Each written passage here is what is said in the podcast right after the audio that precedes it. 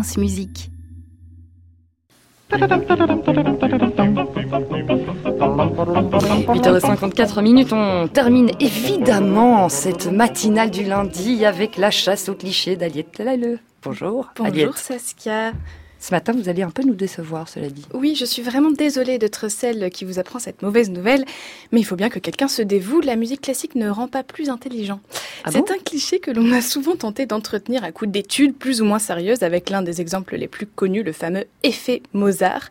Pour rappel, cette étude date de 1993 et elle essayait de prouver que des adolescents qui écoutent le premier mouvement de la sonate pour deux pianos en ré majeur de Mozart auraient plus de capacité pour réussir des tests de raisonnement que des étudiants qui auraient écouté une autre musique ou seraient restés dans le silence. Alors pendant des années, les gens se sont persuadés que cette sonate de Mozart les aiderait à devenir plus intelligents. Bon, depuis l'étude a été réfutée, mais si ça a permis aux gens d'acheter des disques de Mozart et d'en faire écouter à leurs enfants à outrance, on va pas se plaindre. Ah bah oui, car si la musique classique ne rend pas intelligent, euh, elle a quand même des vertus parfois exceptionnelles. Oui, il faut laisser tomber le yoga, les plats véganes, la méditation et mettez-vous à la musique.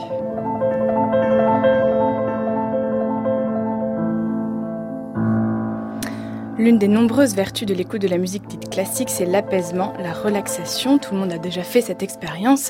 Écouter certaines œuvres dans des moments de stress permet de décompresser.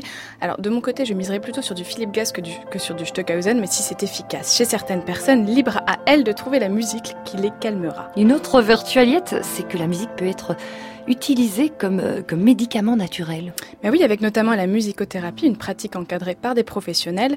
Alors dans le désordre, la musicothérapie peut être utilisée pour la maladie d'Alzheimer, la dyslexie, la dépression, l'autisme, chez les prématurés, euh, pour une opération chirurgicale ou encore pour apaiser des douleurs. Et cette liste n'est pas exhaustive, il reste encore des domaines où la musique peut aider.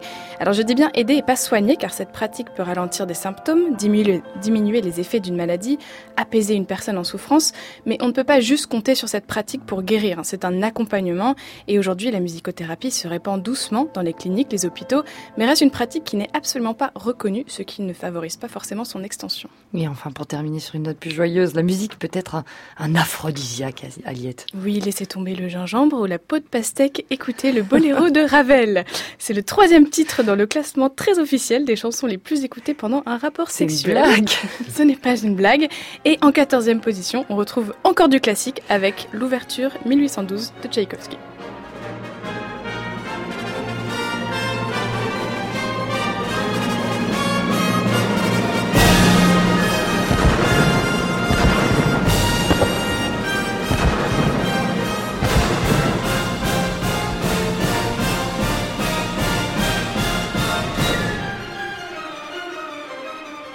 Bon, si la musique classique ne rend pas plus intelligent, ça ne fait pas de mal d'en écouter, voire ça peut nous aider au quotidien.